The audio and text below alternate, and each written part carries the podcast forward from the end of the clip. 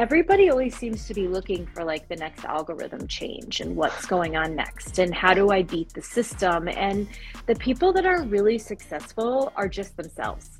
It's people are yeah. drawn to their energy and their personality and and they've stayed authentic. And I think that that's the big one is don't change yourself to make these to to draw people in. Just stay you. Welcome, fempreneurs. My name is Lyndsie Barry. I'm the host of the Fempreneur Marketing Podcast, and I'm so excited to introduce you to my guest today. Her name is Jessica from Savory Experiments. She has a brand new cookbook out called Beef It Up.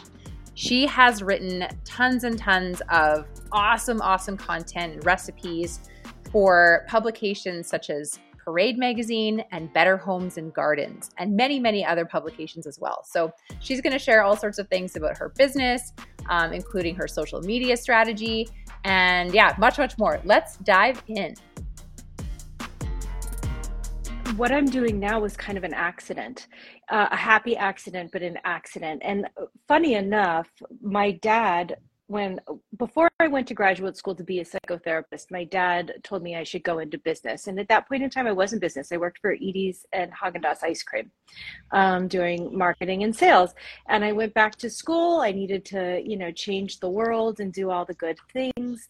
So I went back to school to become a psychotherapist, and I was also a college professor. And I really enjoyed it. I loved what I did. Uh, but I wasn't completely fulfilled, kind of on the creative side, I guess. So, yeah, my husband and I come from families that really enjoy Sunday family dinners and gatherings and get togethers. And we didn't have that being transplants here in Baltimore. So we started inviting friends over for dinner on Sunday. And I don't know if it was a stupid decision or a smart decision, but that was my time to try out new recipes, which, you know, when you have like a hungry table of 12, probably not the best time to be like, let's see if this works. Um, but we would order a pizza if it was terrible. And that is how it all started. They started asking me for the recipes. And one day I had a patient no show. So I Googled how to start a blog and I just started writing about it. And this is long before blogging was a career, long before there was ad revenue and monetization and sponsorships. Influencers were not a thing. Instagram did not exist. There weren't even pages for for on Facebook yet. I mean, this is 12 13 years ago which which isn't that long ago but in in social media and influencer world is eons ago so right. Uh, you couldn't monetize yet, but I was just doing it as kind of a passion project. And the other piece of that was my husband and I were going through fertility treatment, and I needed an outlet that wasn't work. And, you know, I didn't want to watch TV. I couldn't go to the gym as much because of the fertility treatment. So I took up writing and kind of just figuring it out in the kitchen. Yeah. And wow. it stuck. So I started writing for larger publications. I wrote a cookbook about two years ago. I am going to be on a new show called Plate It Baltimore. It's a Hearst Media production where I'm a judge for a cooking competition. And I write for Mashed, Parade, Better Homes and Gardens here and there, and a bunch of other large publications. And I also do a bunch of other fun TV food stuff for brands. I did a bunch of stuff for Sprouts Market, and and I'm doing some more coming up here in the next month. So it's kind of one of those funny things where you just never know where it's going to take you. Um, right. And I was always scared to take the leap to quit my job as a psychotherapist. But when I got pregnant with my daughter, finally, all that fertility treatment, it took about seven years. Wow. I made the jump. And I should have made it sooner. I should have made it sooner my husband kept telling me to and I d- didn't. And now i'm kicking myself. I should have done it. Right. But at least you're out here telling the true version of that story inspiring other women to jump faster than you did. And i feel the same way. I mean there's so many women that are still sitting in that that place of but i don't know what it's going to look like and i don't know what i'm going to actually do when i jump. And it's like just do it anyways and you'll figure it out right? Or would you say that there was something specific that you wish you would have done sooner when it comes to like making that big change? I just in my heart of hearts i knew that if i had more time to dedicate to what i was doing i could be able to exponentially make more right. amount of hours worked. And it just became impossible. I was working at the hospital and hours and hours mm-hmm. and hours a day and then coming home and working on my blog and doing it on weekends and i I just I knew that that would happen, but it was scary. It was scary to take that leap. And yeah. and even though I knew I could and now what I tell people is, you know, you can always go back to working. Like yeah. no one says you can't go back yeah. and get another job. It's not like yeah. I decided to, to quit and I can never be a psychotherapist again or a college professor or anything else. I can. If this doesn't work out for me and the whole food thing just completely, you know, the bottom falls out, I can go back to doing and practicing and teaching. And and that's perfectly fine. But you'll never know unless you find out. And I don't want right. to live my life with shoulda, woulda, couldas and yeah. it provides you with so much more freedom i mean freedom within your day yeah. freedom to travel freedom to spend time with my kids when i want to freedom to you know go to the pool for the day freedom to go to the lake yeah and the beach and do all the things. Yeah. It's a great yeah thing. yeah. Thank you for saying all of that. Thank you for you know just coming here and spending this time with you know me and all these other fempreneurs that are going to hear your story. I really appreciate you. I love everything you've said so far and i don't think we can hear it often enough from too many different people um, i would love to know more about the food part of your life like was food a big part of your life growing up or did it really become that staple for you to build a community and it was a first time thing at that point um, a little bit of both. So we very much cherished eating family meals at home at my house. And my mother, I think she actually joined. So sorry, mom, but she only cooked like the same twelve recipes. She she always did. Hi, mom. Sorry cooked, about sorry about that.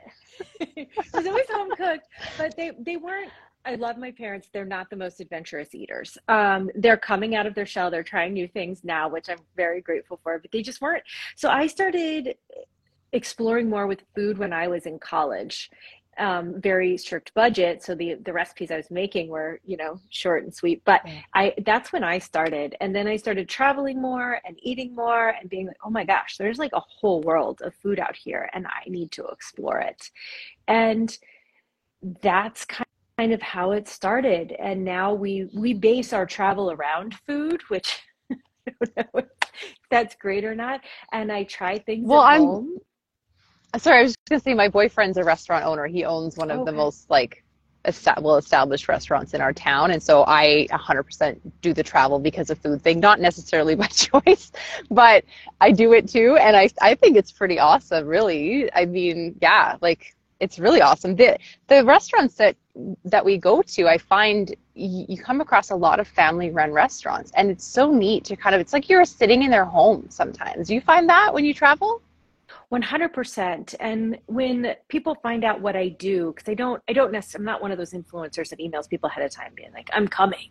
Um, but sometimes it'll naturally come up with a server or a bartender or something else. And they're so welcoming food is such a bridge mm-hmm. regardless of what your language is it is something that everybody has in common and they're so open and excited to sharing their story with you and their food and where each of these recipes come from. And you, know, you can read something on a menu and you read it on the menu. It sounds good, it looks good, it smells good. When the chef comes out from the back of the kitchen to tell you the whys and the hows of how this came about, it takes on a new life and you appreciate yeah. it so much more than if you had just ordered the thing that sounded good.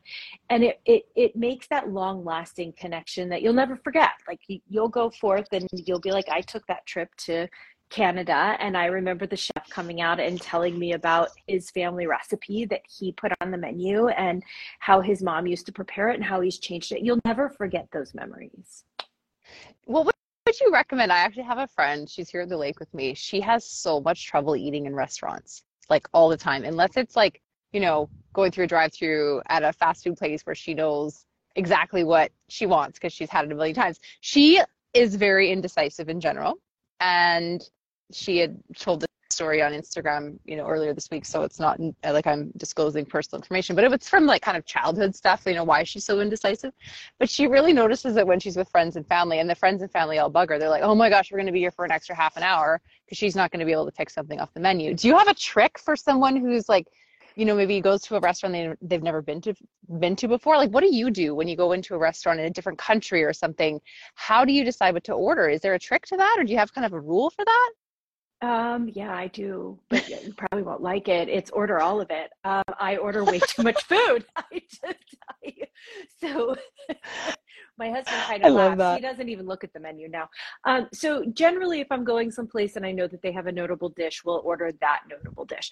But if there's multiple things on the menu that I want to try, I have absolutely no fear in ordering it. We went to um, a Thai restaurant out in Las Vegas that I I love, and um, I ordered five entrees and I had zero shame.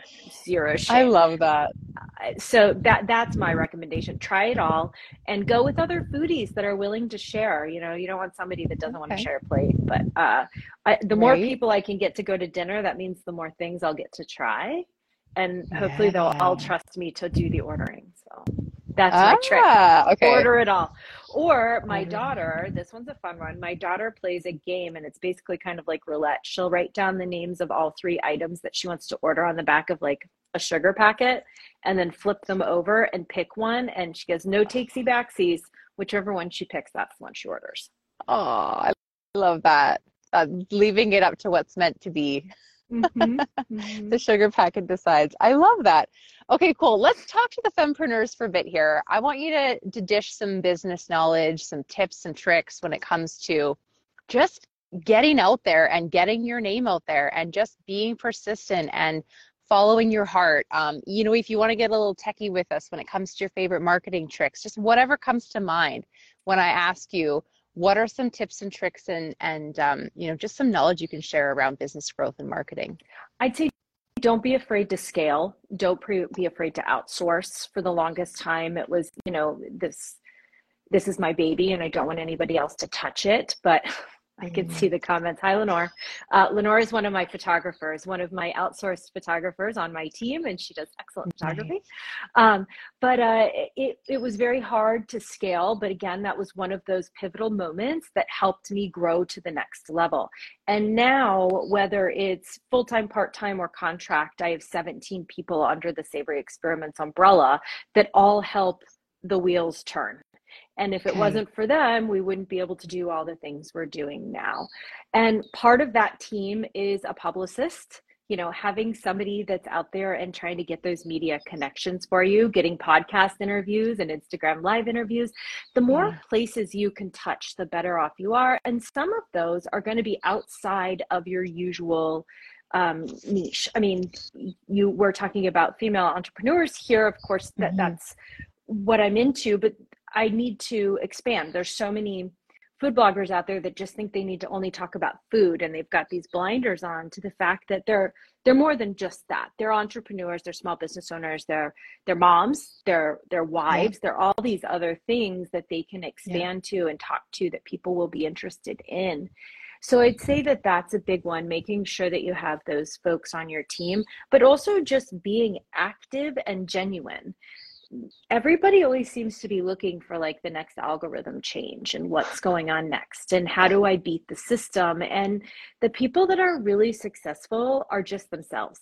It's people are yeah. drawn to their energy and their personality and and they've stayed authentic.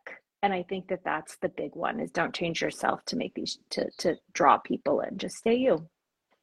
Oh, I love that. That is so great. I think every fempreneur needs to be reminded of that, uh, like on a daily basis. Like, what feels right for you to put out there to the world, and um, yeah, or if you're a batcher, if you're a social media batcher, you know, if you're doing your your whole week of social media on Mondays, for example, what feels right for you that week? Maybe stick with a theme for the week, and yeah, don't worry about the algorithm. Don't think about the techie stuff. Just go with your heart. Mm-hmm. And uh, yeah, thanks for that reminder. I think we all need that every once in a while because there's a lot of marketers out there that I think they're going at the angle of trying to make people feel inadequate and confused to sell their product or their course or their coaching. And it's so frustrating for me to watch because my clients, um, who I very much say the same thing you just said, I say that to them too, follow your heart. And they're coming to me with like, oh, but I heard that if I do this at this time of day and I use this hashtag and that hashtag together, it'll be like this magical recipe. And I'm like, that sounds like a lot of work and a lot of like focusing on stuff that's not driven by your heart and your purpose for your business. But okay, try mm-hmm. it if you want to, and good luck. You know. I mean, don't get me wrong, I'm very data driven. I focus a lot on SEO. Part of my role now is is really just analytics and analyzing data. I look at SEO trends. I look at my own analytics and what's bringing in the the traffic because for for right. me my money is made off of ad revenue on the website sponsorships and affiliates there's a couple of other revenue streams that i diversified to but the main bulk of that is ad revenue on the website so really looking at w- where these clicks are coming from and stuff like instagram i love connecting with people but it's not a clickable link all the time. So that sends very little right. traffic. We don't expend nearly as much energy on Instagram as we do on Facebook that has clickable links. Um, also, just knowing where your demographics are. But so things are still data driven, but it's a balance. It's it's yeah. definitely a balance, and sometimes that balance is hard there's things you enjoy doing more than things you you need to do that you don't enjoy doing and then there's the you still have to make money to make sure you pay all the folks that help you out so it's it's a yeah. delicate dance did you know that the best way to help other fempreneurs find this podcast is by following or subscribing if you love these weekly doses of marketing power guess what other fempreneurs are going to love them too, and you have the power to help them find this podcast. Thank you so much for helping us empower more women to build their dream businesses. All right, let's get back to today's episode. Um, you're one of the few people that I've ever talked to on this podcast that does, you know, has a, a business model like you do, where it's all about just putting out fantastic, fantastic content and then you know ad revenue is your is your bread and butter. I think that is so cool that you're doing that. Was that um, the original goal when you started blogging? Like was that something that you were really kind of focused on or did it kind of happen by accident that you came into that world? It wasn't even an option when i started blogging bloggers did it for fun. It was a cute little hobby that you know housewives did at home. Some were particularly witty and funny and people would follow them but it wasn't a real income earner. It probably wasn't until three or four years in that we started to be able to put ads on websites and brands were starting to understand the power of having influencers. And my first sponsored gig was free jelly. And let me tell you, I was ecstatic that I got paid in free jelly. I came home and told my husband, these people are going to give me, jelly. like, this is my break. I'm going to make jelly recipes for the rest of my life. And, um, it, and it and then the first you know month you made a hundred dollars you're like a hundred dollars on the side? Sure i'll take it. It was easy money. I was at work while it was coming in. And it again just became exponential and exponential and exponential. And you know it gets to the point where you're like oh, oh my god like is this really a thing? Wake me up. Because the, the numbers just keep growing. And yeah. and I'm still really liking my job. Like, what's wrong here? This has to be a joke, but it, it's not. So it wasn't always the goal, but now it's definitely the goal. And I get a little focused on it and upset. And sometimes I need to ground myself of like where I've come from and what I've done and what I have accomplished. And if I don't meet yeah. the goals that I've set for myself, it's okay. We'll just make a different goal. Right. Fantastic. So, what would you tell your 10 year younger self?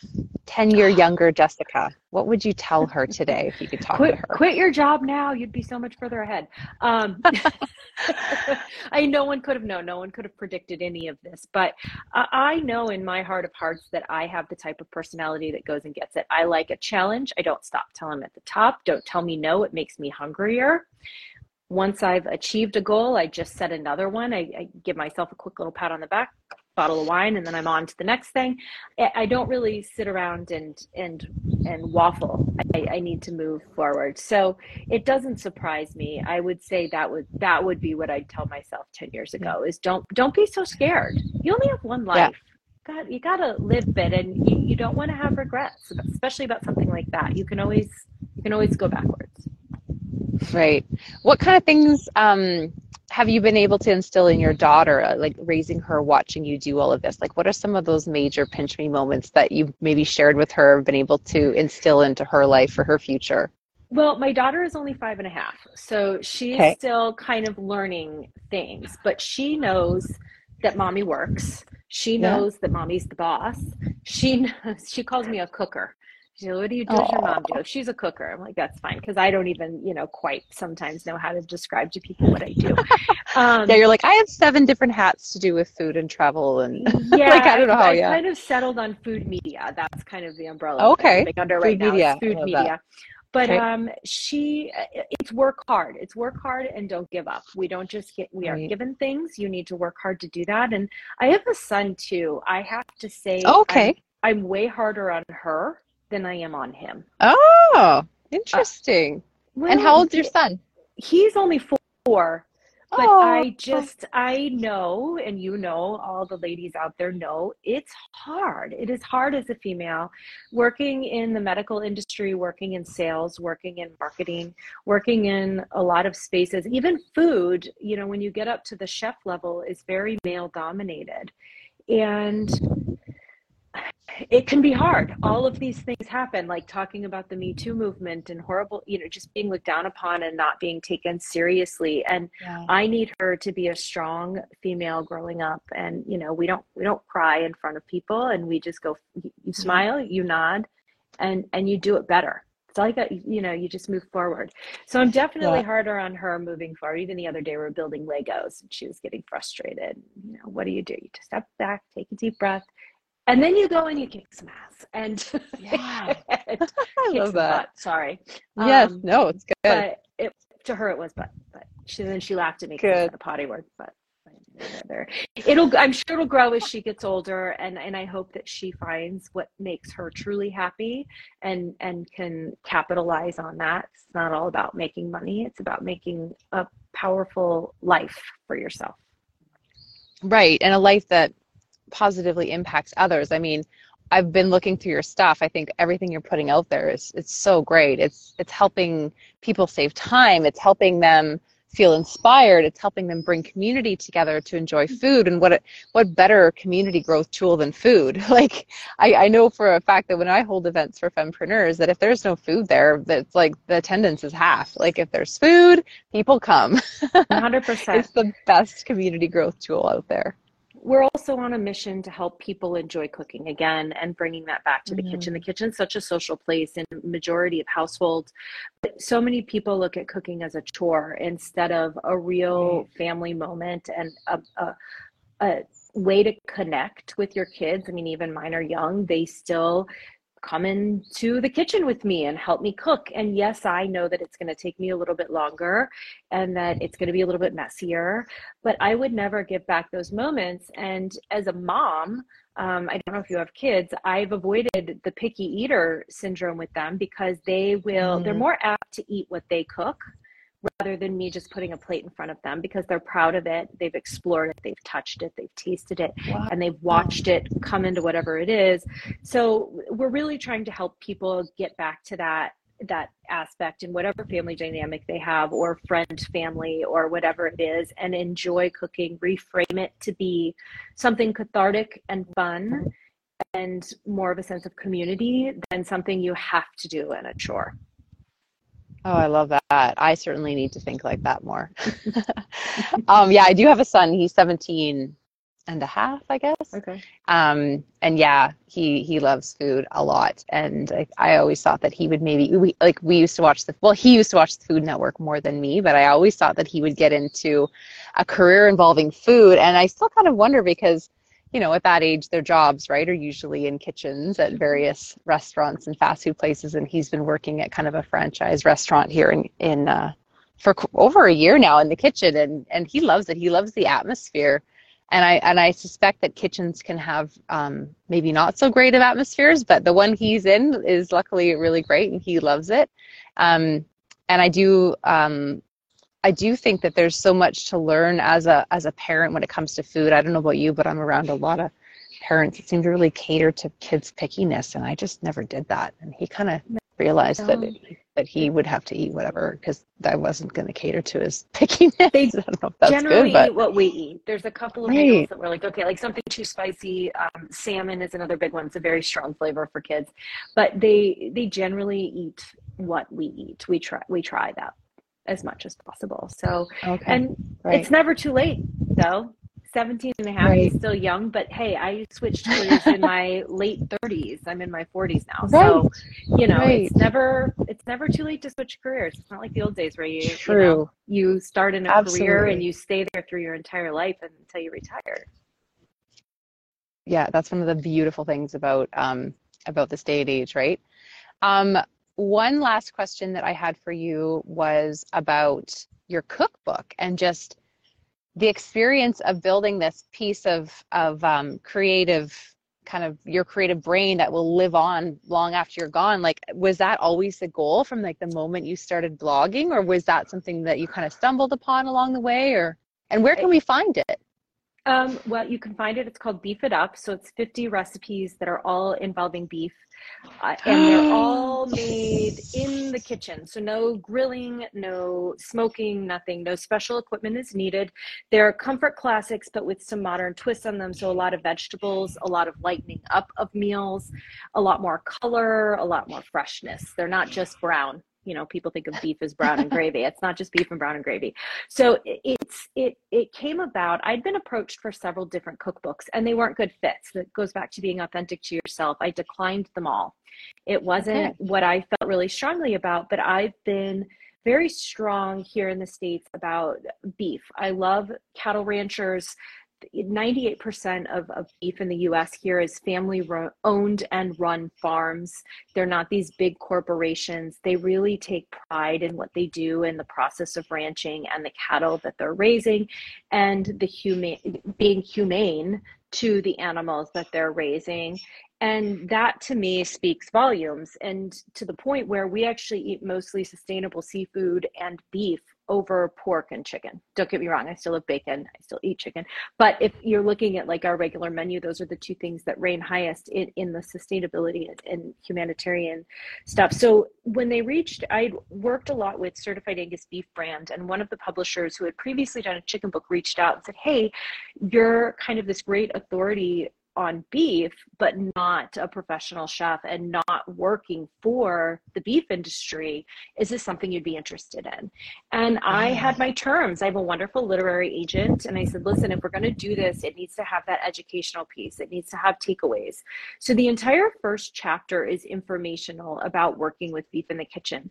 Beef is one of the only um, proteins that has over 150 different cuts. So it can be really confusing when you go to the grocery store. And then depending on where you live, they're called different things, you know, mm-hmm. even like a pot roast might be called a pot roast or a chuck roast or a tender roast or all these different things. So the whole first chapter is kind of demystifying all the cuts of beef and then the best ways to prepare them, how to properly brown beef, how to properly salt beef, different types of salts to use, peppers, things.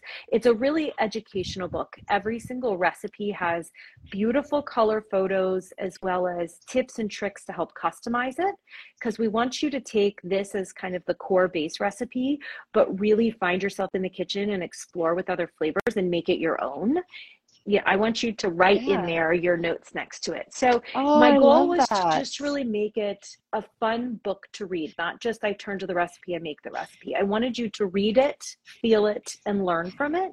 And I'm really yeah. proud of how it turned out. It turned out great. I had um, about a hundred pages cut from it because I got a little bit too verbose, but uh, it's still it's still pretty hardy on the knowledge front that's that's a better problem to have than to have your your you know your publisher say yo we need you to create another 100 pages. So that's awesome. Yeah. Good for you. Um, when did that book come out? It came out about a year ago actually it was oh may of gosh, last year really so it's still fairly new yeah you can find it on amazon barnes and noble any place okay. books are sold it's um, a story story Hachette publication so it might even be in i don't know if you guys have tractor supply up there or costco or target all of these yeah. these places it's carried in okay. some markets in those stores as well but it's online and available on amazon Good for you. Okay, we will link to we'll link to it on Amazon in the show notes for sure on the Great. podcast. Um, wow, it's been such a such a privilege to speak with you. I've been so enjoying this conversation. I don't want it to end, but I do need to let you get on with your day.